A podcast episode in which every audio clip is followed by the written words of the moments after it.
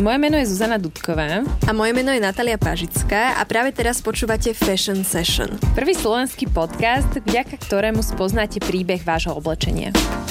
Spolu s nami odhalte kde, ako a kto naše a vaše oblečenie vyrába.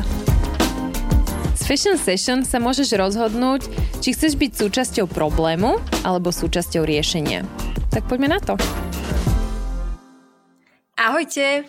Čaute! Kamaráti naši, dnešná epizódka bude o fashion marketingových kampaniach.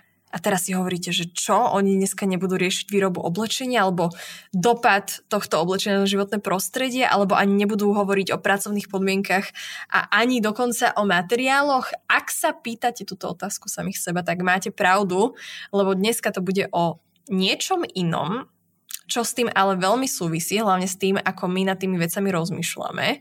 Uh, takisto to veľmi súvisí s tým, ako sa nás značky snažia prinútiť k nákupu a, častokrát veľmi nelogickým spôsobom. Takže uznávame túto tému za veľmi dôležitú a poďte sa s nami na to pozrieť. Vieme, že body positivity, vzťah k telu, rodová rovnosť, diverzita, odmietanie rasizmu, sexizmu, dehonestovanie postavenia žien v spoločnosti, veď už aj samotná ekológia, tak toto všetko sú veľké a silné témy. A ak si značka nedá pozor, tak sa môže veľmi ľahko stať, že jej dobrý zámer a niekedy dobrý zámer v úvodzovkách sa môže zmeniť na nočnú moru. Veď úplne stačí, keď sa pozrieme na to, koľko značiek chcelo komunikovať dôležitosť ekológie, ale ich e, naozajstný zámer, tentokrát fakt v úvodzovkách, bol okamžite odhalený a aj vďaka tomu, alebo podľa mňa aj vďaka tomu sa slovo greenwashing stal snať najviac používaným slovom, čo sa týka zelených tém. A uvedome si hlavne ten fakt, že toto všetko sa deje v dobe internetu a sociálnych médií, kedy sa informácie šíria v priebehu sekúnd po celom svete. Takže ak značka urobí nejaký prešlap, tak sa im naozaj môže stať, že ich na internete usmažia tak, že sa z toho niekedy aj roky nemusia spamätať. A to sa reálne stalo. Poviem si aj konkrétne príklady. OK, kamaráti, nebudeme chodiť okolo horúcej kaše a ideme rovno na vec.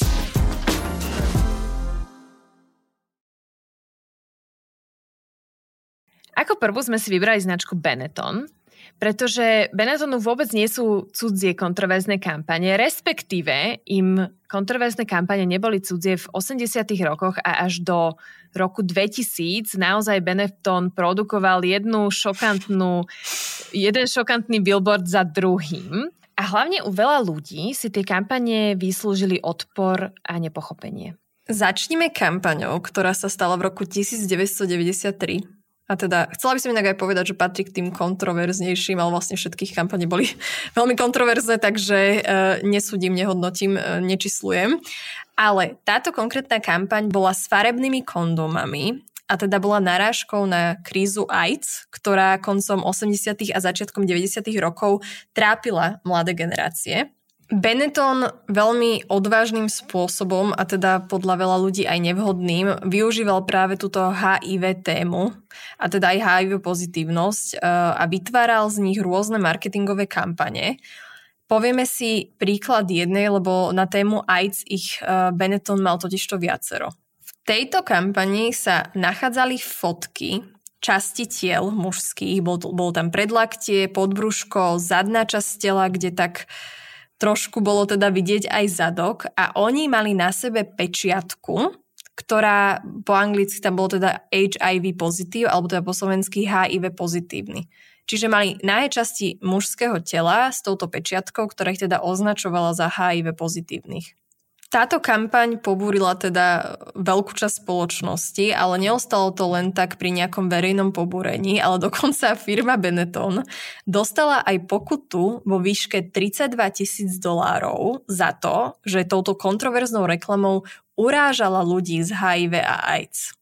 Na Benetton konkrétne podali uh, žalobu traja HIV pozitívni ľudia, teda fyzické osoby, ale takisto aj Národná federácia AIDS. A teda oni tvrdili, že táto kampaň nebola vhodná a bola zneužívajúca.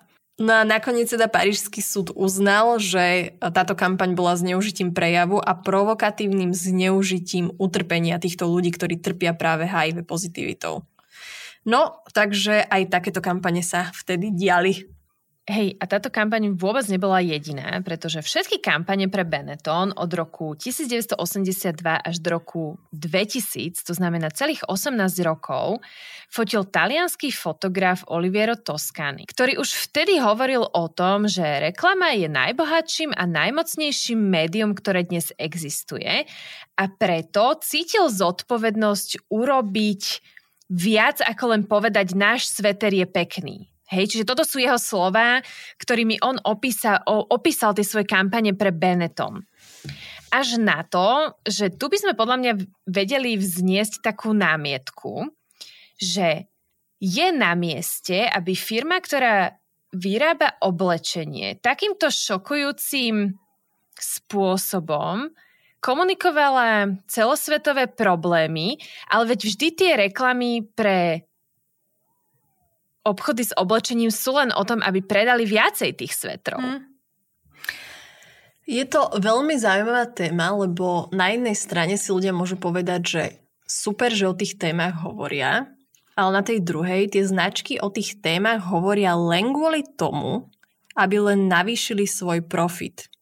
Preto mi príde, že promovať alebo hovoriť o AIDS ešte takýmto necitlivým spôsobom len kvôli, len kvôli tomu, aby síce nepromuješ ten sveter, alebo teda nehovoríš, že ten sveter je pekný, ako povedal Oliviero Toscany, ale stále chceš predať ten pekný sveter, tak neviem, že či je toto tá správna motivácia, ktorá... Že neviem, že či by tie značky vlastne mali mať právo o týchto veciach hovoriť. No otázka, otázka je, že, že... Lebo ten ich zámer je asi ten, že oni cez, tú, cez ten šok cez to pobúrenie vlastne upriamia na seba pohľad, nie? Oni chcú byť vnímaní ako firma, ktorá rieši celospoločenské problémy. Čiže oni nechcú byť len, že pekné oblečenie, ale chcú byť, že aha, to je firma s názorom, ktorá za niečím stojí, niečo podporuje, o, ne, o nejakých problémoch hovorí. Vieš, to, sú, to je tá ich identita, že uh, celý Benetton, celá ich identita je vlastne položená na tom, že riešia spoločenské témy takýmto šokujúcim spôsobom. Čiže chcú byť politicky a sociálne angažovaní. A možno je to o tom, aby si každý z nás našiel odpoveď na tú otázku, že či to pre vás je dobrý krok alebo zlý krok od tých značiek. Keď ono mi príde, že na to aj tak nie je jednoznačná odpoveď, lebo ono to môže byť dobrý krok a môže to byť aj zlý krok, že záleží, ako to spracujú. Vieš čo myslím? Lebo Uh, viem, vieme, že teraz máme problém, máme tu proste fast fashion značky, dokonca už aj ultra fast fashion značky a vieme, že aké problémy spôsobujú, teda ak počúvate náš podcast, tak určite viete. A teraz otázka je, že keď robia všetko hento, čo robia a spravia jednu malinku dobrú vec, tak mal, malo by byť legálne použiť tú jednu vec na to, aby si na tom postavili celý marketing, pričom nespomínajú všetko to zlé a mali by sa vôbec z toho ľudia tešiť, lebo mne príde, že tí ľudia sa tešia len vtedy, keď nepoznajú ten background a to mi vlastne nepríde správne. No veď práve preto si myslím, že to je na zodpovedanie si a vstúpenie si do svojho vlastného vnútra pre každého z nás, aby každý z nás si sám spravil na to názor, že dáva vám to zmysel alebo vám to nedáva zmysel. Hej, lebo aj pri tom Benetone môžeme si povedať, že dobre, tak uh, proste zaujímajú sa alebo, alebo proste rozprávajú o AIDS, lebo to v tej dobe bola téma a zvyšujú povedomie o tej téme, ale malo to dopad dobrý alebo to nemal dobrý dopad? Ja si hlavne nemyslím, že Eh, keď značky rozprávajú o týchto témach, že reálne niečomu pomáhajú. Čo, myslím, že máme tu aj H&M kampane, Zara kampane, veľké udržateľnosti a pritom odevný priemysel sa len a len násobne zhoršuje stále každým rokom Takže aký to má teda dopad? Lebo mám pocit, že častokrát to má len ten dopad, že zalepíme ľuďom ústa, aby nemuseli, aby, ne, aby nehovorili, že nič nerobíme. Potom nejakých 80% oklameme, lebo budú mať pocit, že aha, my sme zelená značka, čiže predáme len viac. Takže všetko nasvedčuje tomu, že ono to hrá do len tým značkám, ale vlastne nám ako spoločnosti alebo životnému prostrediu to práve škodí.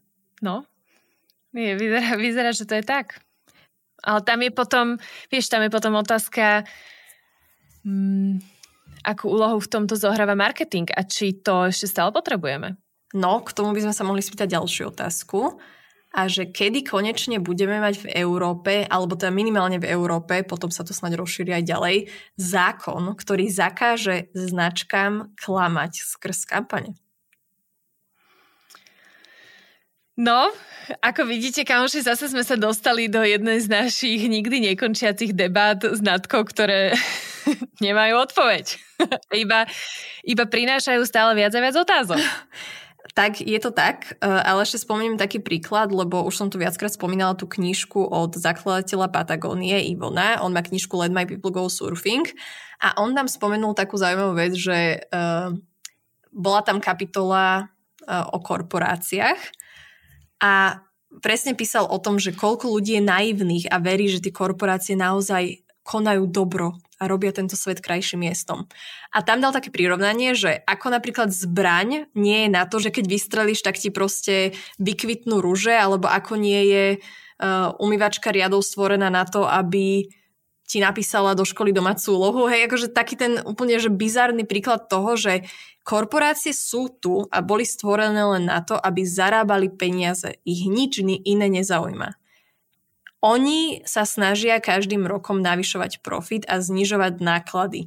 Tým pádom im je úplne ukradnuté životné prostredie a životy ľudí. Oni spravia všetko preto, aby profitovali. Takže tak ako nemáme očakávať od tej zbrane, že nebude strieľať, ale budú ti rásť z nej neviem, rúže alebo tulipány, tak ako nebudem očakávať od umývačky riadov, že mi napíšu domácu úlohu. Tak prečo čakáme stále naivne od korporácií, ktoré nie sú tiež fyzické osoby, sú to, samozrejme skladajú sa z veľa fyzických osôb, ale je to nejaký nástroj, už obrovská opacha, ktorá častokrát je silnejšia ako samotné štáty, ktoré častokrát tieto korporácie majú aj vyšší príjem za rok ako HDP samotných štátov, že prečo od nich očakávame, že idú robiť dobro, lebo oni na to neboli stvorené toto je podľa mňa veľmi dôležitý point a tuto by som to aj zastavila, lebo iba to nechajte do seba vsiaknúť a uvidíme, čo sa stane. No, uvidíme. Poďme ďalej, lebo zo tých kampaní od Benettonu je tu ešte niekoľko veľmi dôležitých, aby sme spomenuli. Presne tak. Ďalšia, ktorá nám prišla zaujímavá v zmysle šokantnosti, Eh, je reklama, ktorá komentovala náboženský a sexuálny konflikt ľudskej povahy. Zobrazovala mníšku a kňaza v kňažskom rúchu, ako sa boskávajú. Samozrejme, toto vyvolalo pobúrenie rímskokatolickej cirkvi a Toskány opäť raz rozhorčil cirkev a samozrejme cirkev považovala tento obrázok, túto kampaň za rúhanie, a súd okamžite nariadil stiahnutie tejto kampani. Že opäť vidíte tú zaujímavosť a tú kontroverziu v tom, čo Toskany robil, že on pre firmu, ktorá vyrába oblečenie, robil takéto šokujúce reklamy, aby akože odovzdal nejaký svoj message tomuto svetu, ale aj tak tie reklamy mali len zvýšiť predaj svetrov. Inak Toskany mám pocit, že chcel každého nasrať. Bol to rebel. Bol to rebel a ešte k tomuto mám takú zaujímavú vec, že uh, veľakrát sa stáva, to je inak normálne marketingová metóda, že uh, tým, aby som neupozorňovala na problémy, ktoré sama vytváram, čiže dajme tomu, že H&M alebo hociaká iná odevná firma znečistuje rieky a teda, tak oni sa nebudú dotýkať tém životného prostredia alebo sociálnych pomerov, pretože tam majú negatívny dopad. Tak oni čo urobia, aby poukázali prstom na niekoho iného, tak si vyberú úplne iný problém, s ktorým oni ako firma vlastne nemajú moc nič spoločné. Vieš čo myslím? Že oni vlastne mm-hmm. ukážu prstom, že poďme riešiť poďme riešiť AIDS, poďme riešiť nejaké tabu veci uh, v kresťanstve alebo v hocičom inom, lebo to sú témy, ktoré sa nás vlastne moc nedotýkajú, aspoň odvrhneme pozornosť od toho, že aj my máme nejaké svoje vlastné problémy, ale o tých radšej hovoriť nebudeme, lebo by sa toho ľudia mhm. chytili. Môže byť aj to, že v 90. rokoch sa ešte možno o znečisťovaní fast fashion reťazcov až tak veľa nehovorilo. Že ja mám práve pocit, že v 90. rokoch veď aj Zara, aj H&M, aj Benetton e, ešte len išli na svoj vrchol slávy. Nie, že vtedy to bolo pre nás úplne cool vlastne nakupovať v týchto obchodoch. No jasné, ale to je otázka aj dnešnej doby. Že aj dnes sa nájdú značky, ktoré si vyberú riešiť problematiku, s ktorou nemajú absolútne nič spoločné, ale zoberú si to za hlavnú tému, lebo radšej budú riešiť niečo, čo môžu riešiť napríklad zvelebovanie životov ľudí v Európe, pretože vedia, že ľudia na to budú pozitívne reagovať a to, čo sa deje na druhom konci sveta, to radšej nespomenú, lebo to tu vlastne nikoho nezaujíma.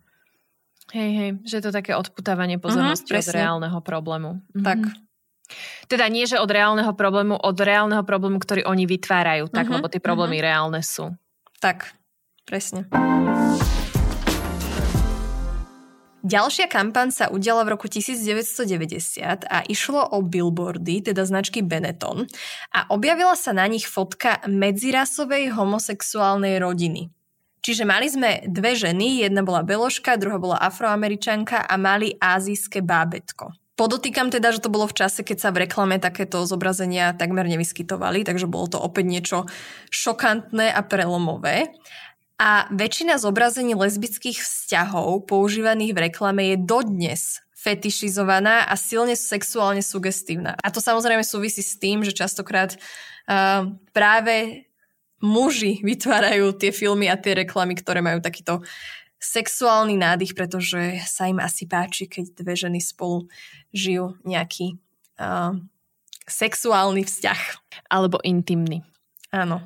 Inak pri tomto, ak som teraz hovorila o tej kampani, tak mi napadlo, že možno toto je cesta pre tie značky, ako sme sa bavili, že keď hovoria o AIDS, o náboženstve a tak ďalej, že to sú možno témy, ktoré im nepatria ale možno téma homosexuality a rôznych rás by mohlo byť niečo, čo by reálne tú spoločnosť vedelo nejakým spôsobom ovplyvniť, pretože my veľmi dobre vieme, že celkovo reklamy, ktoré vidíme nielen na módu, ale aj na kozmetiku, na auta a tak ďalej, veľmi dávajú do popredia práve bielých ľudí, chudých, vysokých, mladých. A toto keby sa zmenilo, tak my by sme možno tiež začali inak vnímať tie ideály krásy a Áno, a to, čo je normálne. Presne. Uh, ja, ja by som túto konkrétnu kampaň zaradila medzi tie lepšie od Benettonu. Že podľa mňa táto je že super, že uh-huh. na mhm. to, že to bolo v 90 rokoch, v roku 1990, reálne pred 32 rokmi, tá kampaň je nádherná. A myslím si, že tam je to pekne vidieť. A veď o tom je aj Benetton, United Colors of Benetton, že uh-huh. oni mhm. vždy na tých fotkách mali uh, tú rôznorodosť. Mo- možno nie v zmysle tvaru tela, ale v zmysle farebnosti určite áno. Uh-huh. Máme tu ešte jednu kontroverznú kampaň. Natka, ideš? Idem. Ide opäť o ďalšiu kontroverznú kampaň. Inak mám pocit, že slovo kontroverzné v dnešnom podcaste zaznie veľakrát, ale e, neviem, akým iným slovom by sa to dalo opísať. Takže ďalšia kontroverzná kampaň od Benettonu. A v tejto kampani boli použité fotky svetových lídrov, ktorí sa na tých fotkách boskávali. Bol tam napríklad pápež Benedikt XVI, ktorý sa boskával so šejkom Ahmed El Tayeb. Bol tam Barack Obama, no rôzne proste osobnosti, čo bolo zaujímavé na tom, že on vždy spájal dvoch ľudí, ktorí, teda Benetton vždy spájal dvoch ľudí na tej kampani, ktorí sa v skutočnom živote veľmi nemusia. Takže on tak tým boskom uh, chcel vyjadriť to prímerie medzi tými dvoma osobami. Áno, tá kampaň sa volala Unhate, alebo teda nenenáviť. Prestaň nenávidieť. Prestaň nenávidieť. Ale čo sa teda stalo? Uh, len niekoľko hodín po vyvesení hodín, niekoľko hodín po vyvesení týchto billboardov musel Benetton reklamu stiahnuť a ospravedlniť sa Vatikánu, pretože Vatikán nedopustí, aby sa pápež poskával s niekým. No a samozrejme boli proti Benettonu po, podniknuté aj rôzne právne kroky. Čiže unhate moc nevyšlo. Nevyšlo. Nevyšlo. Šírenie lásky v podaní Benettonu tentokrát nezbehlo. Toto boli všetko ale kampane z 90. rokov. Príde nám z Zuzkou ešte veľmi zaujímavé si dať aj nejakú takú uh, novodobejšiu alebo aktuálnejšiu. Takže poďme sa preniesť do roku 2017. Takže skoro 20 rokov neskôr, ako boli tieto ich šokujúce kampane uverejnené, tak oni postli na ich sociálnych médiách fotku s popisom, ktorý poburil verejnosť. Takže 2017 kampaň Benettonu, no a tentokrát uh, to Benettonu veľmi nevyšlo. Išlo o to, že na fotke sú traja mladí chlapci, je tam, je tam afroameričan, je tam jeden uh, azijského pôvodu a jeden blondiačik, krásni chlapci. Sú oblečení v ich oblečení.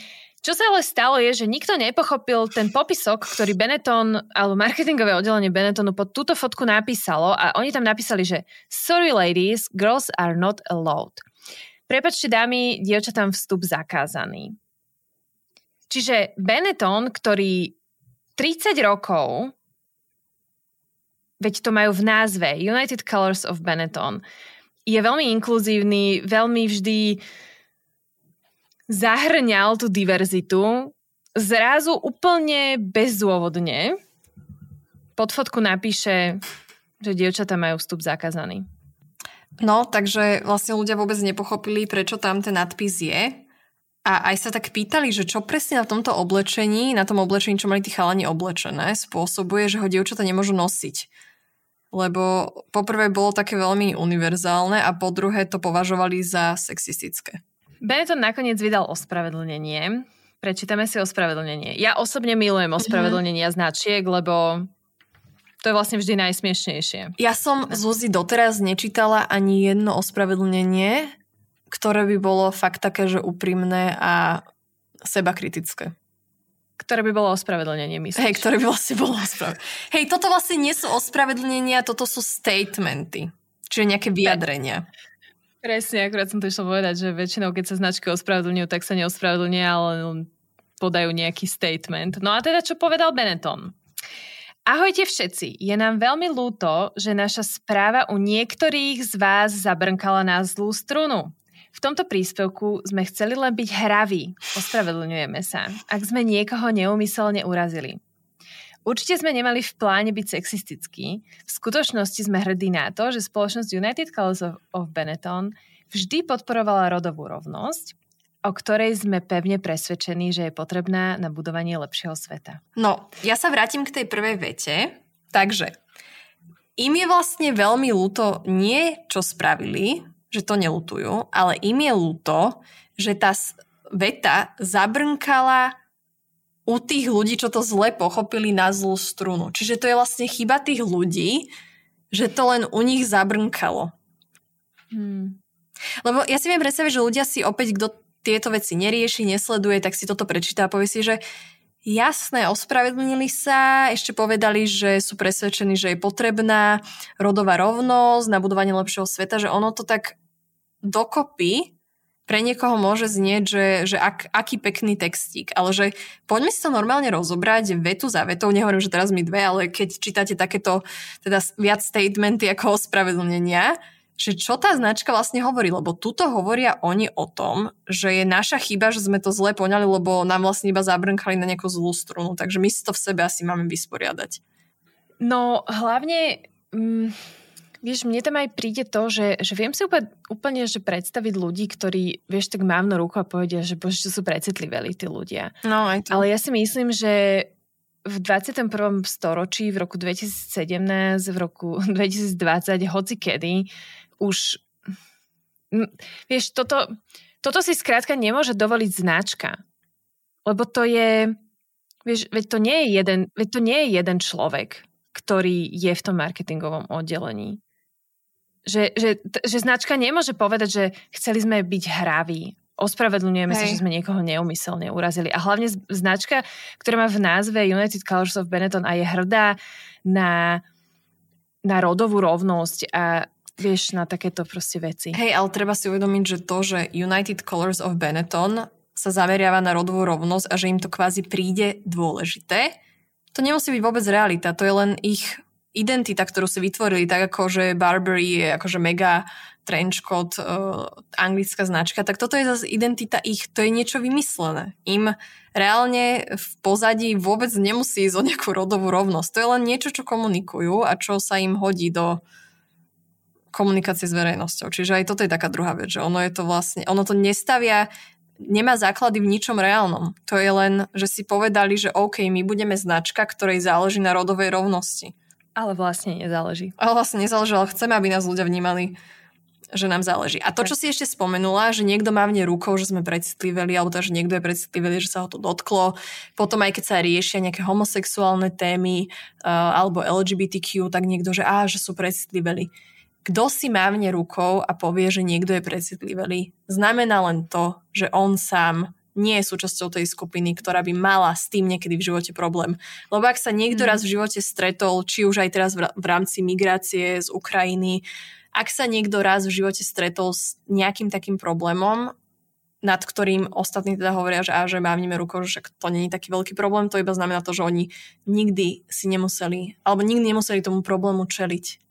Takže inak by sa mhm. im rozprávalo, keby boli obeťou toho, um, no toho problému, alebo teda, že by pocitovali to na vlastnej koži. Vtedy by oni rukou tiež nemávli, len sa nevedia vžiť do toho, že niekto ten problém môže mať. Takže pre mňa je to také, že vždy, keď vidím, že sa nejaká skupina, ktorej sa tá kampaň týka, ohradí, tak na to v tej chvíli prestáva mať vlastný názor a pripájam sa ku ním, lebo oni vedia oveľa lepšie, ako viem ja. Mm-hmm. Hej, v tomto konkrétnom prípade išlo teda o tom, že Išlo teda o to, že máme za sebou x 100-ročnú históriu, kedy ženy a dievčatá boli zámerne vylúčené z istých kruhov spoločnosti. A áno, aj sa vyjadrila jedna psychologička z Massachusettskej univerzity, že mohlo ísť o vtip, ale určite naša spoločnosť ešte nie je pripravená na takéto vtipy. Mm.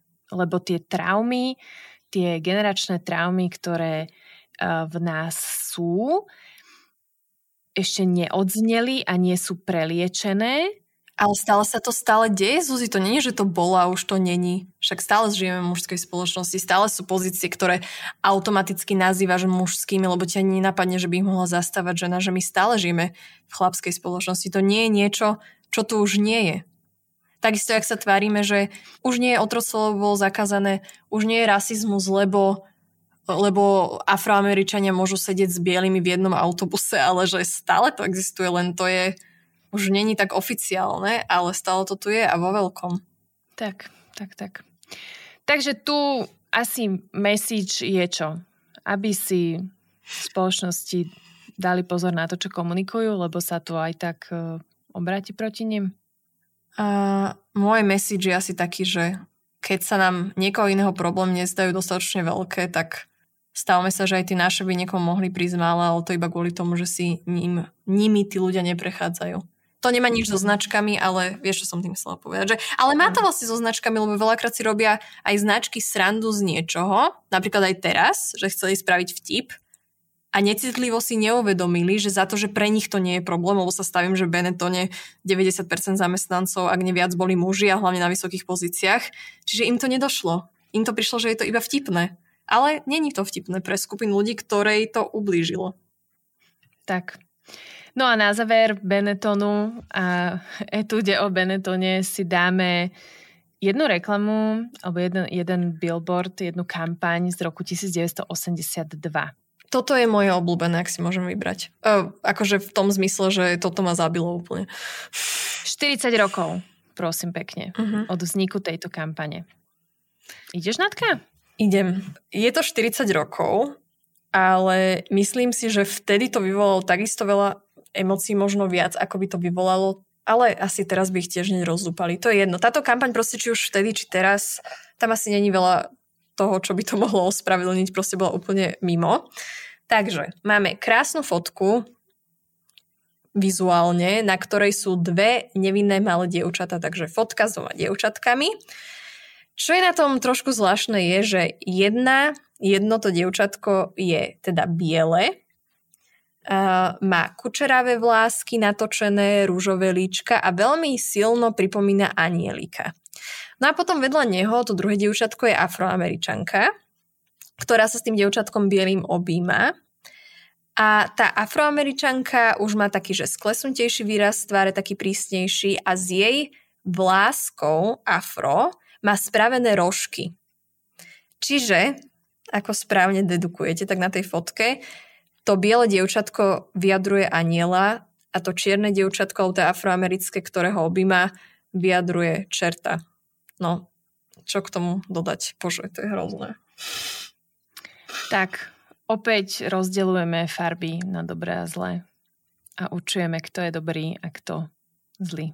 Presne tak, lebo sú aj pokusy, pokusy na deťoch, to znie zvláštne, ale chápete také tie, kde nikto neutrpel žiadne e, zranenia ani traumy, kde deťom dajú bielu bábiku a afroamerickú babiku alebo ho, hociakú s tmavšou pleťou.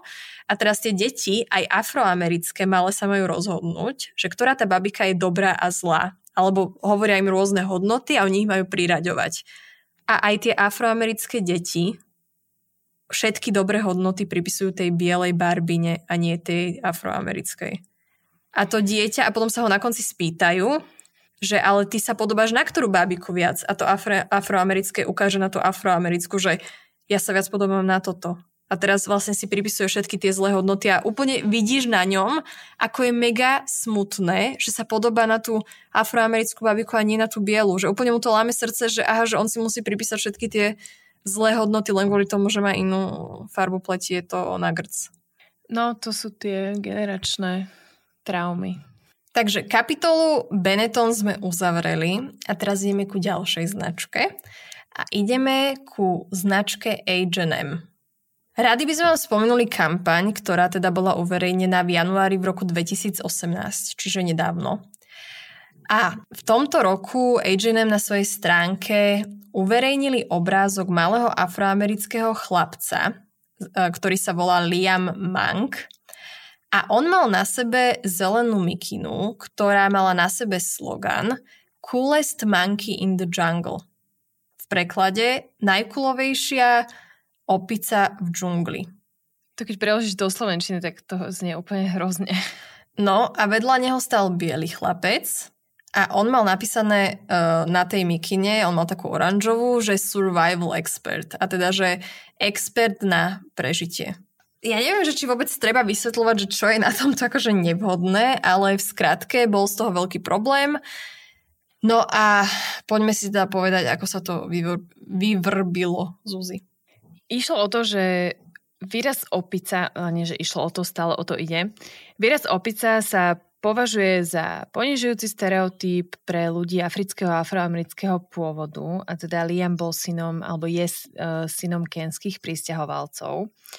A prirovnávanie afroameričanov k opiciam pochádza zo 16. a 17. storočia v Európe a v Amerike a používalo sa na označenie otroctva, segregácie a druhotriedného postavenia týchto ľudí. No a tu máme opäť príklad toho, že ak by nejaký biely človek, ktorý v živote si nespojil opicu s nejakým hanlivým slovom, ktoré označuje afroameričanov, tak si povie, že a že čo to prežívate však?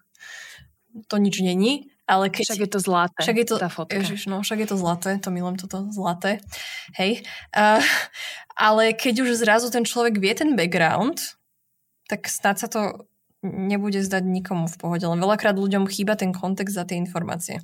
Hej, a to je podľa mňa Veď preto vám to rozprávame, mm. aby ste mali aj ten kontext. No a takisto aj na sociálnych médiách sa po tomto incidente začali vyjadrovať slávni ľudia, speváci, spevačky, influenceri. Napríklad aj The Weeknd, ktorý sa objavoval predtým v reklamných kampaniach H&M tak po tomto uverejnení tejto fotky na svojich sociálnych médiách povedal, že, H&M už ne, že s H&M už nebude spolupracovať a dokonca tam boli aj nejakí ďalší, že Zuzi? Áno, spevák Jay-Z, ten už mal skoro pripravenú kolaboráciu tesne pred uh, uverejnením s hm ale po tomto incidente ju zrušil. Čo je podľa mňa presne to, čo potrebujeme. Aby ľudia takto zareagovali. Keď značka začne robiť niečo, čo je im proti srsti alebo proti ich eh, hodnotovému rebríčku, tak treba jej to dať jasne najavo. Mm-hmm. Že taká rázna reakcia konečne a nielen také, že status Otázka je, že prečo to urobil, hej, že či sa bál pošpinenia jeho mena, alebo to naozaj to mu už... na tom záleží. Vieš, že tam potom vieme riešiť zase level 2. Áno. Hej, že nie, že to musí byť také rúžové tá reakcia, dôvod, e, prečo tí ľudia tak konajú, ale to je jedno. Proste tá, toto sa stalo a už čo bolo za tým, to sa už asi nedozvieme. Tak, poďme k ospravedlneniu, lebo HMK sa 8. januára ospravedlnila za urážku iných, nie však za zverejnenie reklamy a uviedla, že reklamu odstránila zo svojich internetových obchodov. Ale počkajte, lebo teraz začne sranda. Média totiž to zistili, že reklama na Mikinu už samozrejme bez fotky toho chlapca ešte stále bežala v ten istý deň na európskych stránkach a, na špa- a v španielských krajinách sa dokonca objavila ešte aj na ďalší deň. Lol. Takže HMK niečo tvrdí, ale vlastne pravda bola niekde inde.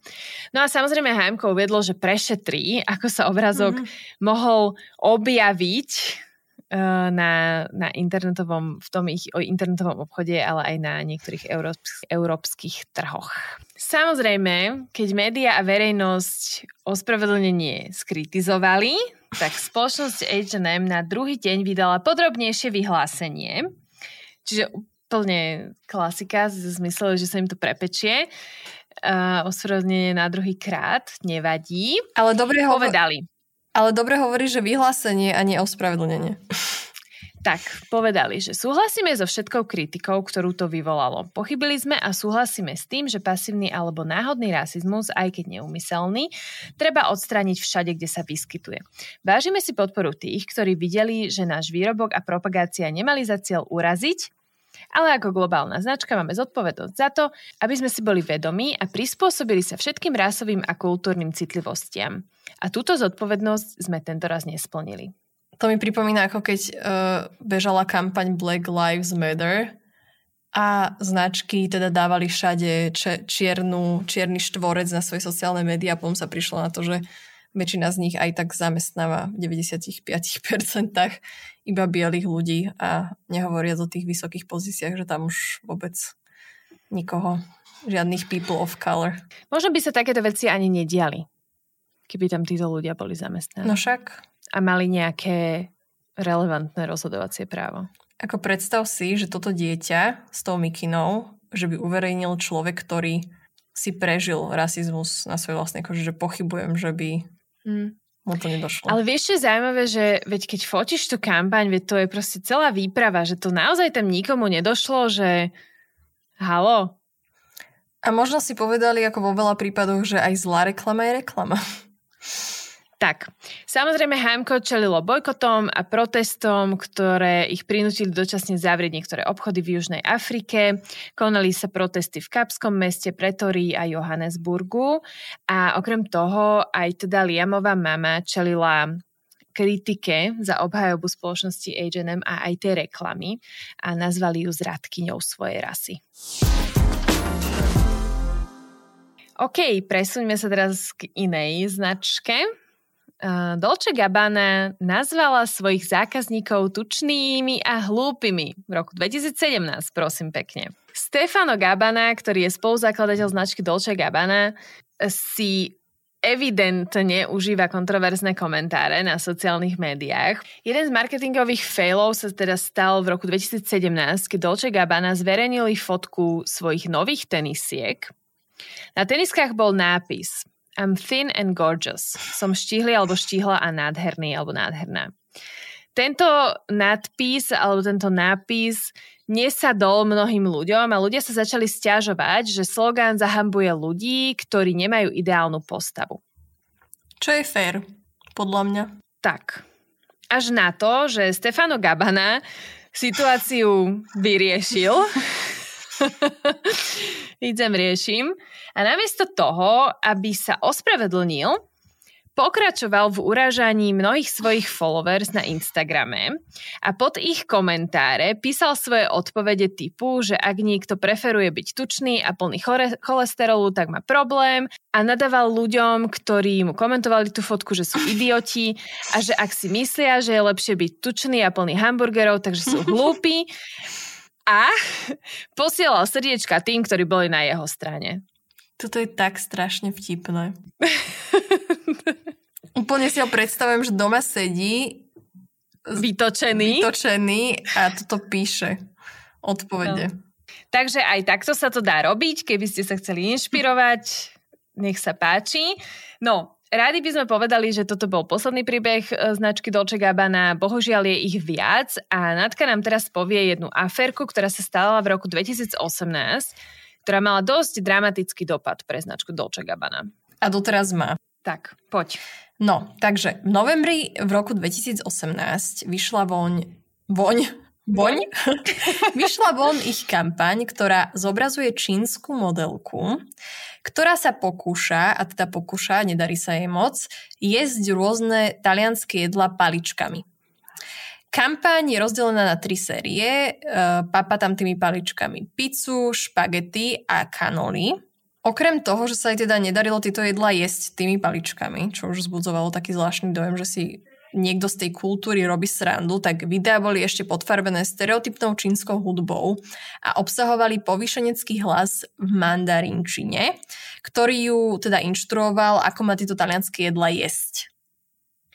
No a aj keby sme odhliadli od totálne sexuálne sugestívneho obsahu, tak ľudí veľmi pobúrilo zobrazenie Číňanov ako ľudí, ktorým chýba kultivovanosť a pochopenie kultúry. Hej, že pravdepodobne žiaden čínsky občan by nejedol pizzu paličkami. Excuse me. Mm. Uh, samozrejme, mnohí používateľia sociálnych médií, uh, reklamy, na internete odsudili za rasistické a nerešpektujúce čínsku kultúru. A ako vieme, čínsku kultúru nie je vhodné urážať. No, pretože okrem toho na tom videu boli rôzne kultúrne čínske symboly a prvky, napríklad lampióny, aj keď tie sú teda považované za zastarané a stereotypné. A takto sa teda k tomu vyjadril denník Jing Daily. Ďalej tam bol použitý veľmi klišeovitý vzhľad tej samotnej modelky.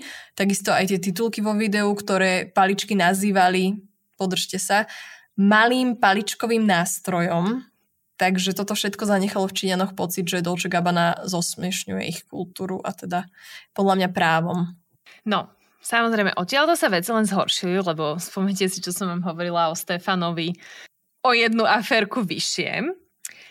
Opäť prichádza Stefano na scénu, lebo on na túto e, kontroverznú reklamu reagoval sériou veľmi handlivých e, poznámok na adresu Číny a Číňanov.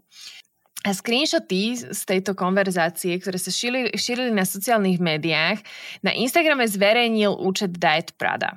Diet Prada teda ukázal správy, ktoré boli údajne údajne hovorím zámerne, odoslané z Gabanovho účtu, v ktorých uh, on Čínu opisuje ako krajinu, potom tam boli tie kakajúce uh, smajliky, že, že krajina kakajúcich smajlikov je Čína. Čína ako ignorantská špinavá smrádlová mafia. Hej, že China ignorant dirty smelling mafia. Spoločnosť Dolce Gabbana samozrejme uviedla, že Gabanové účty a účty značky boli hacknuté a teda talianský návrhár poprel, že by tieto správy odoslal. A značka sa celý týždeň teda nevyjadrovala k tomuto incidentu, čo ako vieme, kto mlčí, ten svedčí, či je to? No, hej. Takisto aj tento príspevok Diet Prady sa stal totálne virálnym a reakcia ľudí bola okamžitá. Na čínskej sociálnej sieti Weibo sa údajne začal dokonca šíriť hashtag, teda hashtag boykot Dolce. Takže ľudia sa takto spriahli proti tejto značke. Gabana a jeho spoluzakladateľ Dolce sa odvtedy na verejnosti ospravedlnili, alebo teda verejnosti ospravedlnili, oni nahrali také YouTube video, Uh, akože ja by som vám odporúčala to video si nájsť a sami si navnímajte, že či to chalanom veríte alebo nie. Za mňa, oni, oni tam rozprávajú po taliansky ale z toho výrazu a z toho, ako sa tam oni proste tvária, um, ja som nemala úplne pocit, že to je niečo, čo ich úprimne mrzí, mm-hmm. úprimne mrzí. No a samozrejme, ako dôsledok tejto neúplne dobré, neúplne dobré, vôbec nedobré mierenej kampane boli Dolce Gabbana nutení zrušiť svoju prehliadku v Šanghaji. Čo ich stálo veľa peňazí. Tak. Ak nie milióny. No a okrem toho sme našli správy aj o tom, že predaj značky Dolce Gabbana v Číne klesol o 98% v porovnaní s rovnakým obdobím toho roku predtým, čiže 2017. Takže toto sú boli šokujúce čísla a hlavne keď si uvedomíme, že čínsky zákazníci sú najväčšími kupcami luxusného tovaru, tak je jasné, že toto bola z ich strany obrovská chyba a nie zrovna e, dobre naplánovaná kampaň.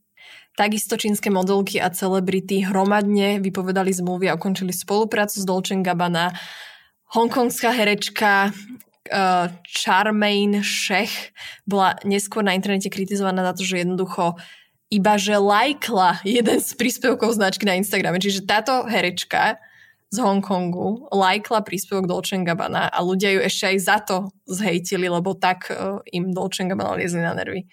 No a modelka, ktorá teda účinkovala v tých kontroverzných videách, uviedla, že jej kariéra bola takmer zničená, že ona a jej rodina a jej agent dostávali na internete rôzne útoky a výhražky. To bol asi jej posledný modelingový job. Tak, tak. No, a máme tu rok 2021, čo bol prednedávnom a čínsky spotrebitelia stále neodpustili ani nezabudli na to, čo Dolce Gabbana spravili, takže Niektoré národy sú veľmi hrdé a raz, keď ich urazíte, tak to má dlhodobé následky. Tak, kamaráti, ako vidíte, nie je to vždy jednoduché spraviť bezpečnú marketingovú kampaň. A niekedy akýkoľvek je úmysel, tak to môže dopadnúť katastrofou pre značky.